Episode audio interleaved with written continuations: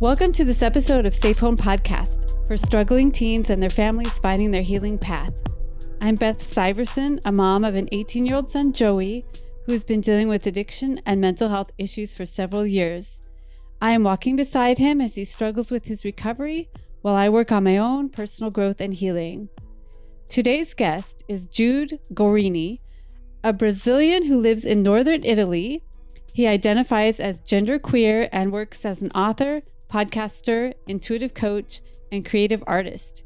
He has struggled with bipolar, addiction, and gender identity issues and shares his life story openly in order to help others. I met Jude recently when I recorded on the podcast that he co hosts with Leela Davis, What I Didn't Tell My Therapist. he really resonated with our family's story, which intersects in many ways with his own. You will love his warmth and honesty, not to mention his sexy accent. Welcome to Safe Home, Jude. Great to have you. Oh, thank you so much for having me. I'm so excited. So I read that you're Brazilian, but I, I know yeah. that you live in Italy because I know when I look up what time That's it right. is, I have to look in Italy. How old were you when you moved from Brazil and how, did, how does that all work? So I lived in Brazil until I was 10. And then okay. um, my mother decided to remarry again, and my stepfather was from Italy. Okay. So when I was 10, we moved to Italy, where, well, I stayed until I was 25, and then I moved to London. Oh, okay. And I stayed there for several years. I just back from it's probably four or five years that I'm back to Italy again. Okay. Just because my father passed away and I needed to come back. My mother mm. asked me to come back. I was not happy about it, but you know, mm-hmm. for once I said, okay, let me put family 1st mm-hmm. and I just moved back. Yeah. Did that end up being a good move or no? Absolutely not. no, for five years it's been not good. Oh, you know, in America, we we kind of think of Italy as just a beautiful vacation spot, but I suppose yeah. living there is it the family or the place that has been a challenge. Well, you know, it, it's quite funny because when I moved to London, I had a huge cultural shock, and oh. I had the same when I came back. That is a little bit weird because you know I lived in here. Yeah. But Italy is a beautiful country. Like for holiday, I think is the best place that you can go. But when you live in there is so many things that doesn't work at all you know? The bureaucracy here is terrible. If you are part of the lgbtq plus mm. community there is a lot of discrimination towards oh, it you really? know? And there is a lot of racism. Mm. and there is always this strange way like this is a proper italian way to see life that you complain constantly. Is a oh you complain? continu- oh oh, is a huge complaining all the time. Oh, really? Uh, yeah. Huh. And and for me that I lived in the UK where these things exist because mm-hmm. still you have discrimination, racism, but you know it's a big community population you don't even ah. felt. When I came back, I was like, oh no, I'm back to all of this. Oh gosh. Oh, and no, is it are you in a small town or a big city in Italy? So I am in a small town. It's a Lake Como. I think that oh. many yeah. Oh, that's beautiful. There's movies and oh my gosh. Okay, yeah. so it's idyllic, but idyllic to look at. Yeah, yeah, it's beautiful. Like as a tourist, I can I can see that is magical. Like each part of Italy is magical. Mm-hmm. But then when mm-hmm. you live in, there are so many things that doesn't work mm. properly. Are are gay people allowed to be married in Italy or no? Oh yes, yeah. They it's actually two years ago. I think it's two two oh, and a half. Okay. They they they changed the the law so they can get married without problem. But and here we go. This is like the funny and the same time the the horrible part of it. Like you can go to the council to ask to get married but if you find in the office someone that is completely against gay marriage they will probably invent an excuse and say to you i'm sorry we can't do that. And oh, happened to oh, no. many people. Yeah it happened to many people but people think that Italy is a Catholic just because we have the Pope somewhere there in mm-hmm. Rome, mm-hmm. but it's not a Catholic country, it's a like countries. But the church, the, the Pope has a lot of power towards. Oh, you know um, towards the people is you know everyone goes to the church not everyone but no i'm generalizing but goes to the church on sunday you know Mhm. all the catholic bank holidays exist it's Mhm. really really deep but if you look in the books and everything italy is not a catholic country it's a like country What do you say, like? so basically is is a country where there is no religion Like secular. yeah here we go yeah Secular. right. Okay. Oh, it's yeah, a secular yeah, country. yeah. yeah. So they're Catholic maybe by tradition, but Yeah, they're not really religious. Their parents were Catholic, so they're Catholic, but yeah uh, people don't necessarily go by their religion, except for some bureaucrats and, yeah of course, the Pope and all that. Yeah, so that it affects uh, your day day to day living. oh yeah yeah yeah Wow. yeah. When did you come out as gay, or when did you know you were gay? Or uh, let's see, maybe I should clarify. I know you said you're genderqueer. I- What Yeah. letters of the LGBTQIA plus plus are you?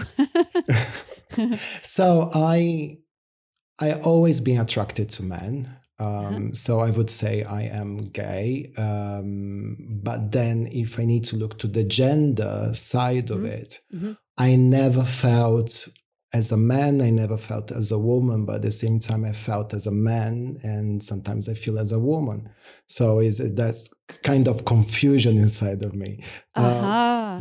but I think it was since I was a kid, to be honest. So I grew up without a dad because my dad passed away before I was Oh. born. Oh and man, sorry. oh no, no, that's okay. And so I grew up with my mother, and my mother was a model. And in my house, there was just women's around. Oh, and- and, pretty things and, yeah pretty Yeah. things and all of that so i was always attracted to that you know uh, kind of environment i was putting high heels my mother high heels and things like that i was playing with other kids pretending to be a woman and you know Ah. it was, i think that since i was a kid like a Okay. little kid i was always this is when i i said okay i'm not attracted to women at all but my coming out it was when I was 18. Mhm. Horrible situation. And I right now. Oh, no. You know, nowadays I think that the new generation is quite lucky just because there is all this big information. I'm not saying that all families will accept or not, but Yeah. in my time, though, like being gay sounds like you have a cancer or, Yeah, oh, or yeah. like that, you know? Yeah, at least now they have pride parades everywhere and Here we it's, go. a, yeah. it's more out in the culture. But when you're 18, it was not nearly as accepted in, in regular no, culture. No, Wow. at all. Yeah. And it was a horrible situation. It, it was horrible, but at the same time, a really important moment because I thought that my mother was totally open to have a gay son, but then she was the one that went Oh. mad towards it. My ah. stepdad, he looked to me and said, You know, you can be whatever you want in your ah. bed. Oh, I don't care. Just keep being the guy, the, person that you are.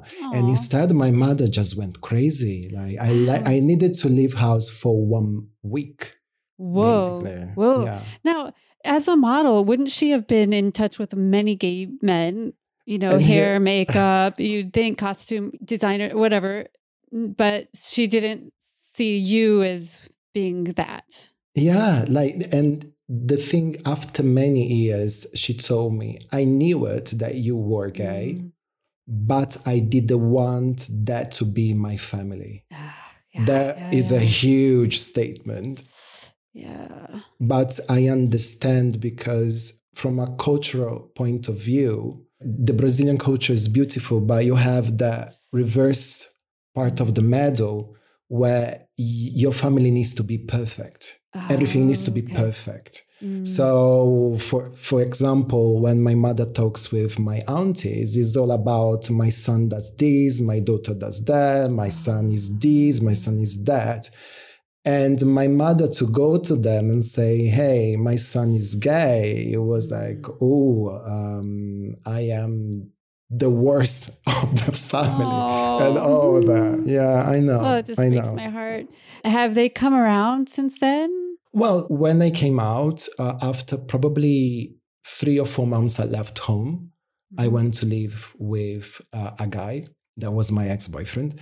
And the relationship with my parents started to be a good relationship towards my 24 yeah when i was 24 25 we start they started to be much more open.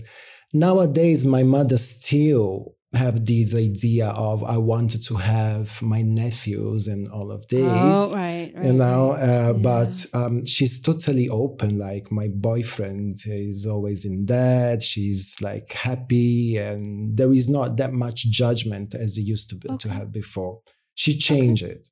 That's good. Yeah, it sometimes takes parents or you know family members.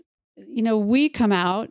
We've been working on it for years. We yeah. finally come out but they need time to kind of come out oh yeah, yeah to yeah. themselves and to their family and it, hopefully people usually come around but not always but well yeah. i'm glad your your family did come around is your family religious oh a lot oh very catholic yeah, because Brazil is a Catholic country too, right? Yeah, yeah, yeah, completely. Like in each sentence, there is God involved or Jesus involved. Oh, so. oh boy. Yeah, yeah. I yeah. think that, gosh, religion has done so much damage in the LGBTQ community. It's just totally something agree. they'll have to dig out of uh, to uh, make amends for eventually. I think it's just been incredibly damaging. So, yeah. Ugh. So, what what did you do with yourself? You got through high school, I imagine, and but then yeah. you came out at 18 and things probably got a little crazy. Were you career driven at that point, or what? What were you doing with so your life? So I I left home. So basically, the high school, I left high school. I wanted to go to the university, but I couldn't afford at all mm. to go to the university. So I started to work in a store as a sales assistant. Mm-hmm.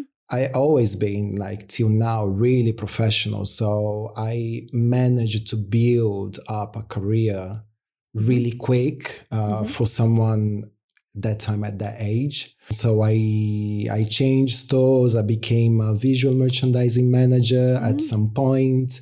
Um, and it was just a keep growing, growing, growing. Like I, the other day I was looking and I said, Oh my God, I actually worked for 20 years and I never had any gap you know i wow. changed companies i changed stores i changed the, the, fashion brands to um, homeware and all of this but for 20 years i never have a gap wow. uh, working there so you designed yeah. the displays and things yeah yeah yeah, yeah. yeah. I, I, used to work at a fancy department store and those people were amazing i don't know how they did it uh, so i admired that how you can pull things together and make it look beautiful that's that's pretty cool. That's really good. Yeah. Are you a designer? Uh, like, do you design clothes and things yourself? I tried once, but I'm really impatient. So, ah, okay. I understand. I understand. Ah, so I understand because when we talked when I was on your show that you really could identify a lot with Joey's addictive oh, yeah, experience. Yeah. When did yeah. addiction come into your life? So I think that the idea of addiction came when I was a kid, just because my mother was taking a lot of antidepressants. And in my teenage years, she started to mix with alcohol. That is not the Ooh. best mix. Nope. So I had that vision of, you know, if I want to get crazy, that is the best way to get crazy. Oh, did she get fun when she drank? Not at all. It was like a really bad, yeah, not fun at all. Oh, at all. you said crazy. I thought you meant like no crazy. crazy. No, yeah, yeah, no, oh. no, crazy. Oh. Meaning that if I wanted to numb myself from the world, yeah. yeah that was my example of mm, you yep. know because the day after she was like oh i don't remember anything so in my mind i was like wow how can you not remember all the bad things and yeah. uh, bad words that you said so when i moved away i unfortunately had this boyfriend he he was a drug addict and oh. at the beginning i didn't know anything but there were days that he completely escaped and I couldn't find him anywhere. And um, I was calling, he was not answering. And then after one day, he was calling back, Oh, I'm okay. Sorry. I just went to my parents' house and all of this. Oh. So I was completely blind on what was going Ah. on. And then there was one day that he sat me down. He said, You know, I'm a drug addict. I smoke crack and I need to do this. And and my first reaction was, you know what, let me help you. Let's go to a community. Let's talk. You need to talk to the doctors and all Mhm. of this. Something that we went through, but you know, um, he didn't want to get any Mm. help. He just wanted the drug to be his help. Yeah. So there was one moment that I say to him, look, I will start to do with you because I don't like the idea that you just run away. hmm You know, it Mhm. makes me really uncomfortable. So I started to smoke crack with him. That was not the best idea.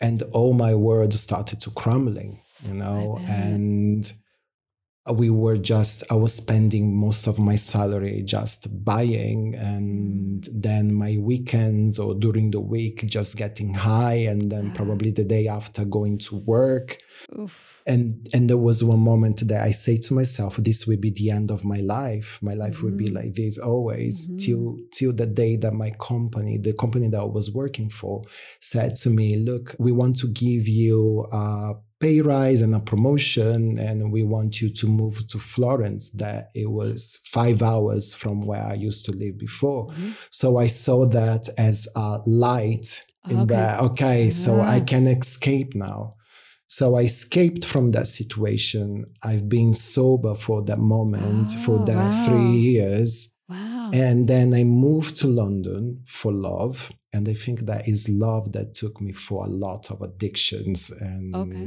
okay, but also love for myself. And in London, the first two years, it was quite difficult. You know, as I said, there was a cultural clash Mhm. and the language and you know the work and all of this and then after that two years i started to go out with i don't consider that the bad people because in the end we were in the same boat yeah. but with a really bad influence people Okay. uh, you know Risky behavior. yeah risky behavior and i just started to take drugs constantly to the Mhm. point that my weekend started on monday and finished Okay. at sunday the other sunday so it was plus Oh i was getting really alcoholic at the same time and i had terrible comedowns um, that was like the worst thing possible i was crying i was really skinny I had friends around me that was saying, you know what, Jude, you should ask for help. But I was not seeing that. I was like, no, I'm fine. I'm fine. I'm fine. I'm fine. And were you holding a job this whole time? yes, you kept I your job. you said you yeah, didn't ever yeah. have any breaks with your job. Yeah. So, wow. Like probably this, com- if they're gonna listen to this podcast, they were like, "Oh, now we understand why he Oh. was so hyperactive." yeah, you're like, gotta get more done, gotta get more Yeah, done. da, da, la. but I was actually going high to work, um, Ah, Okay. not even caring about what people could say or understand. I was probably good on faking. Okay, yeah. And cocaine was your main drug of choice? No, it was meth. Meth, yeah. I was, yeah, that makes you skinny and it was meth because we, yeah, it was really cheap. Um, Mm. Everyone was doing that in London Okay. at that time. It was easy to have. Mm. Yeah, it was. Yeah, it was mainly Ah, that wow. one. Cocaine was for rich people, the one that had Oh, money. okay, okay, gotcha. Wow, that's amazing that you could still function though. That that's pretty incredible. Yeah, yeah. Wow. So, how did you get out of it again? You got out of it once and then you got back in and then how did you get back out?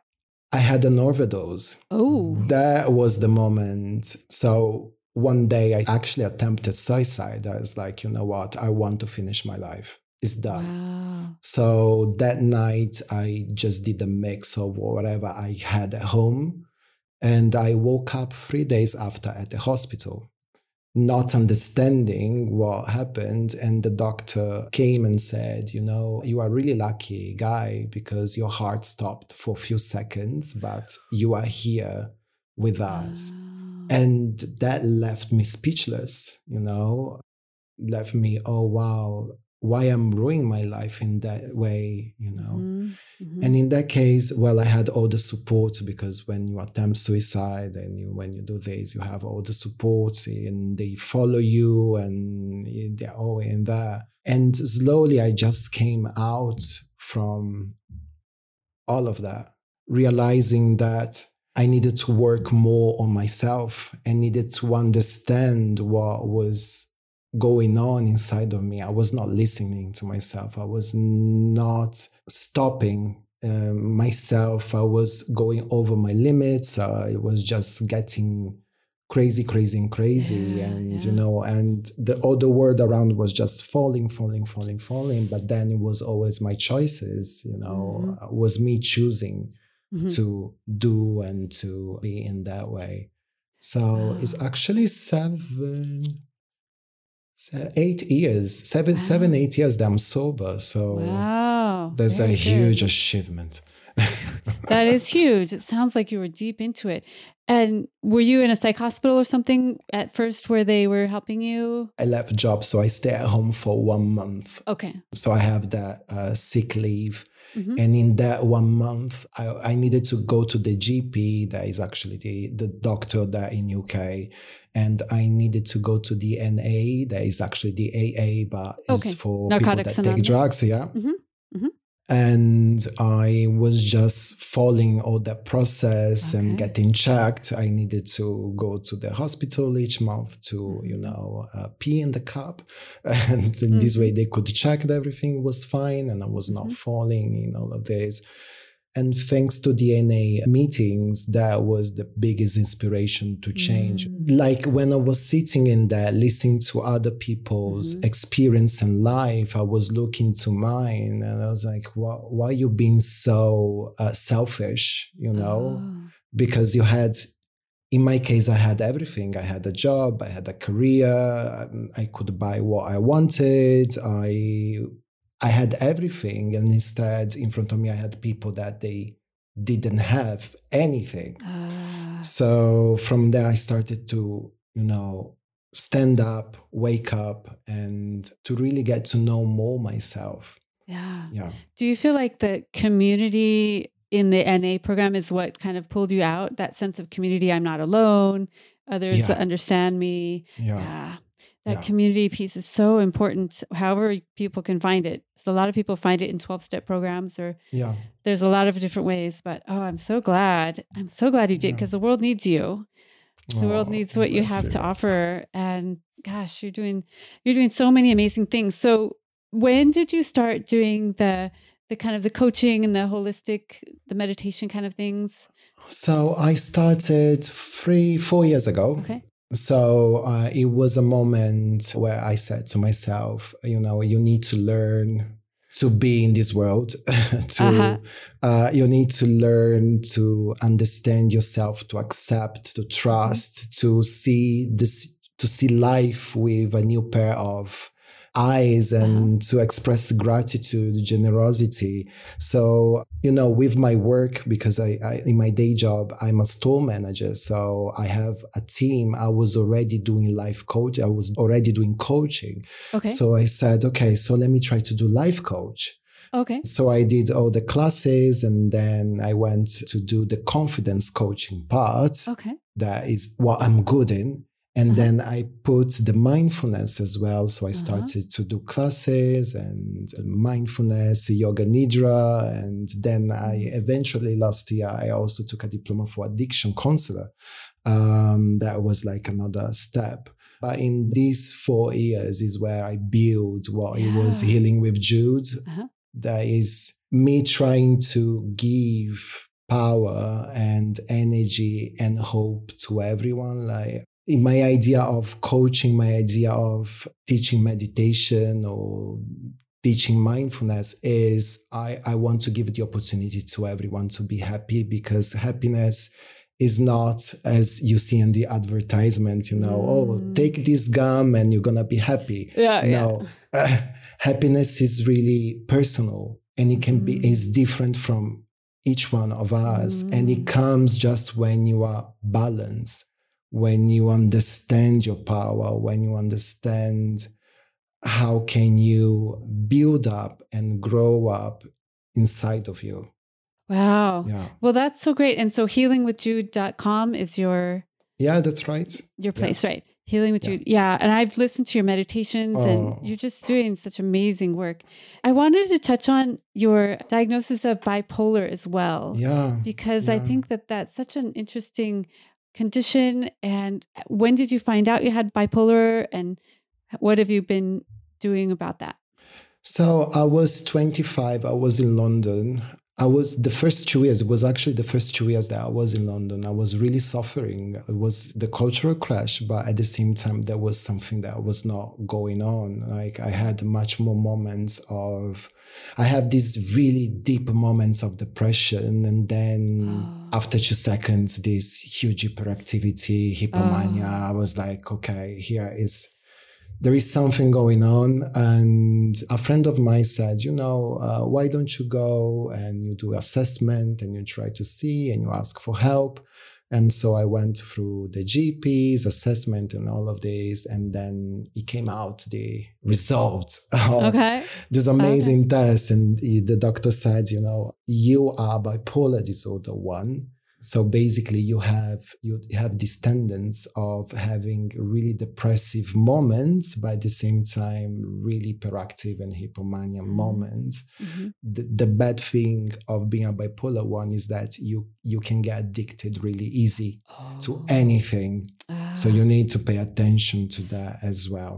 Mhm. And then I did uh, this was my question to the doctor. So you mean that people they don't live with my same mind? Like you, are saying that people they don't have these up and downs, that they don't have Ah. uh, these crazy moments that they. Uh-huh. And he said, "No, my dear, people normally they don't have that." And I said, "Wow!" So for twenty six years, I lived thinking that that was a normal life Oh, wow. and and it wasn't so i went through medicines and mood balance and medicines as well it didn't work out because i Oh. didn't like the the numb sensation the certain medicine can give to Oh. you it kind of makes everything kind of neutral, right? yeah Like- i didn't have any emotions that was incredible Yeah. like i loved Wow. that the first month i was like oh wow i don't have any emotions but at the same time it wasn't me you know Yeah. i always do the example if someone was dying in front of me i was okay with it i was like okay so Oh, good good. let's call the Oh, ambulance okay. okay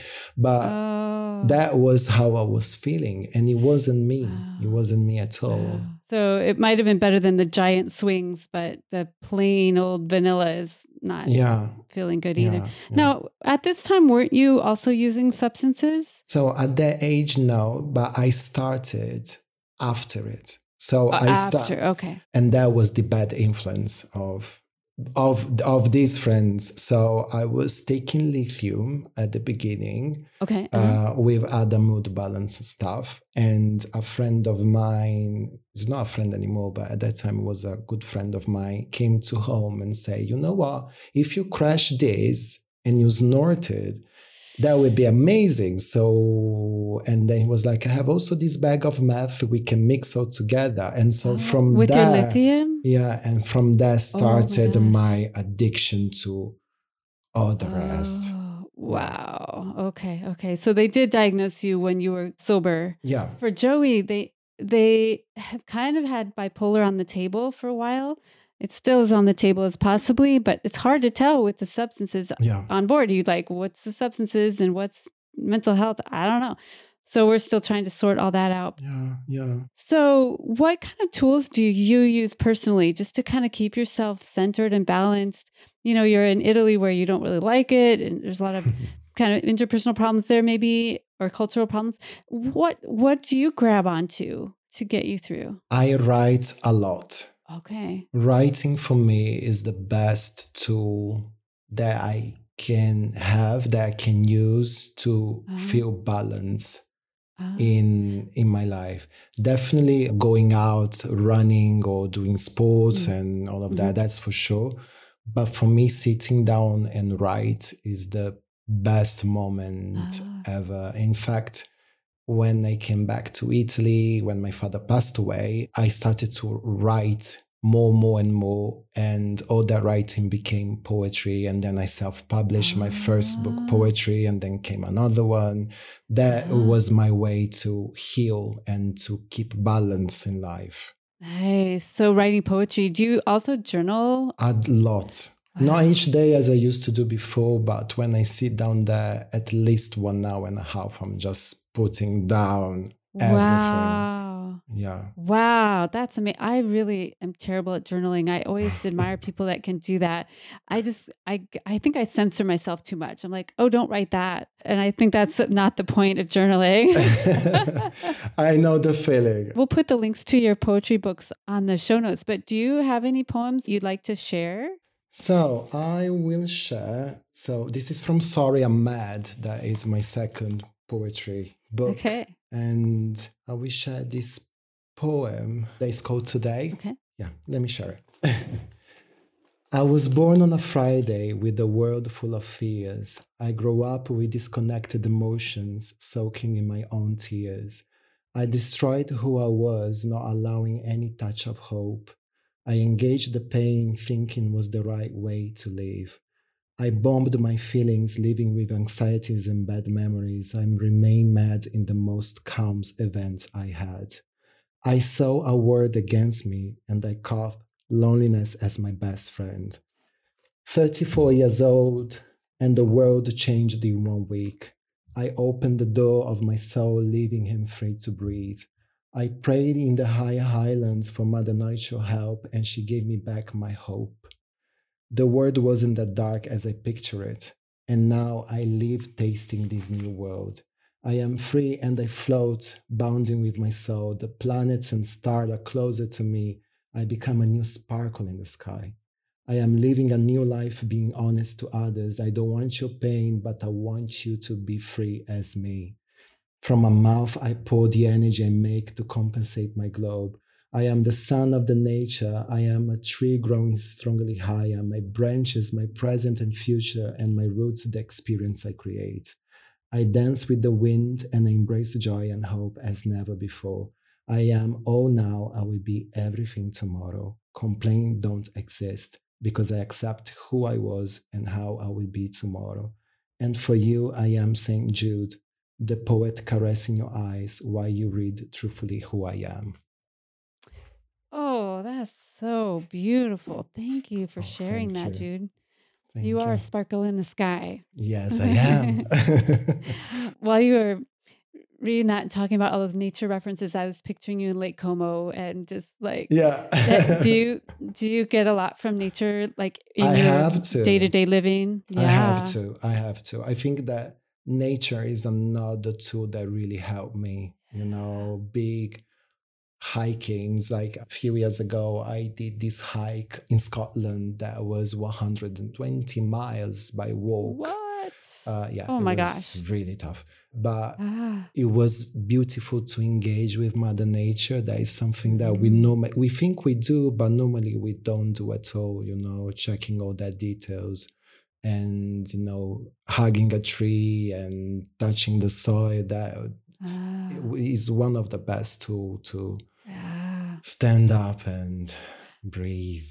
Yes, nature is so great, and our animals too. Do you have any animals? I have three cats. Three cats. Yeah, three you're cat cats. yeah, yeah, yeah. Oh, nice, nice, nice. I can imagine that. Okay. Uh, so our podcast is typically talking to teens and their families. yeah. What advice would you have for parents of teens for maybe maybe they have a kid that's a little bit uh, gender unique Yeah. or struggling a little bit? What would you suggest their parents do, especially around the LGBTQ piece of it? I think that, I, and I put myself as a, if I has if I have like a kid, something that I don't have, but um, probably I would connect more with what I would love to have when they came out to my mother. I think that nowadays we have thousands of tools. Like you go to Google and you can find any kind of information. I think that for a teenager, it's never easy to open up and talk about emotions and to talk about how they are feeling much more to the parents mm-hmm. not always with the friends but if you see that your son or daughter they are living a moment trying to understand their gender trying to understand what they want to be and how they want to be. The the best thing that you can do is just walk hand by hand and be open you know. I think that that is the best thing ever. Not judgment at all um, is important to don't judge in that moment mm-hmm. and plus it's 2022 and we just need to get over it uh, yeah. you know it's normal it's it's okay the world will not explode if your son yeah. is gay or your daughter is lesbian yeah. or he comes of non-binary you know we are big community and i think that that's why it's also important that you put your kids in touch with the lgbt community yeah that they can help you you as well to uh, you know walk mm-hmm. through and understand what is the focus what you should yeah. do and and this is what i said to my friend there is this netflix series is called uh, heartstopper and mm that is just an is ama- is an amazing series about teenage engaging with the, the gender with uh, love and all of these that was something that when i was a kid it was not in that because you know ah. gay people they just had AIDS at the moment it was just this on television if you're gay you're gonna die oh aids aids oh. yeah oh yeah that was terrible huh yeah but uh, nowadays yeah. just be open like come yeah. on it's it's time to give the freedom mm-hmm. to anyone you know i know that from the eyes of a parent can be tough sometimes mm-hmm. but at the same time if you love your kids why not yeah. to accept also that little yeah. thing at the end of the day is a little thing yeah yeah it is a little thing and parents we sometimes have this idea of what we want our kids to be and we hold tight to that idea yeah. but man we cannot make somebody be what they aren't going to be yeah. and much better to just support them yeah. for whatever whatever it is they are whatever they're choosing at the moment and just be supportive. What words would you have liked your mother to say when you came out to her? That's okay. I am with you. I wanted to learn with you Mm. I want mm. to learn with you. Yes.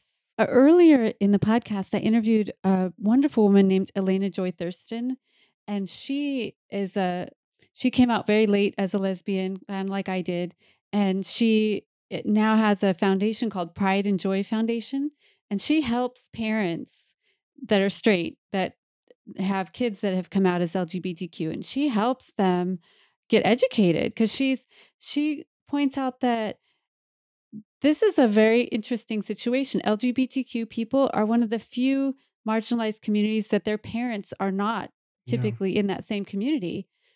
You know, normally if you're a different race or whatever, your parents are also that, right? Yeah. yeah but yeah. most gay people are born to straight people. And so there's a, there is an educational component to it. Yeah.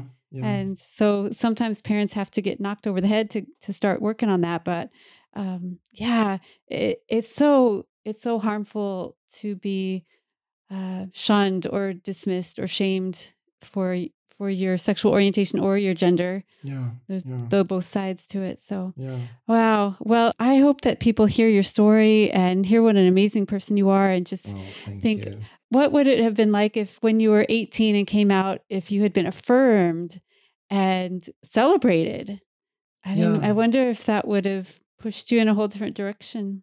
Yeah. Sometimes I ask myself, sometimes I think that but at the same time, if I need to be totally honest, I don't regret any of the mistakes or things uh-huh. that I've done because thanks for these things that I've done, it build up uh-huh. the person that I am today. You know, mm-hmm. I think yeah. that when you're a teenage until you're 30, you need to pass through a lot of things before you open your eyes and you understand what you wanted to yeah. be and how you wanted mm-hmm. to grow up, you know?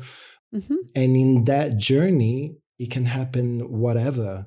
and you don't need to regret like if i if i look to ex-boyfriends i don't regret them they were like part of my mm-hmm. life i'm happy with you know the drug mm-hmm. was not the best decision that's for sure but somehow mm-hmm. it helped me to to heal myself and start to heal yeah. also other people you know i yes. think is is a part of life journey so and that that is why life is so beautiful because it can be always positive, pretty, yeah. whatever it is. Right. Uh, it needs to be tough sometimes, you know. You yeah. need to go down deep to be able mm-hmm. to stand up. Yes. Well, luckily you survived your overdose and are yeah. able to turn your life around and now you're helping other people, which is amazing.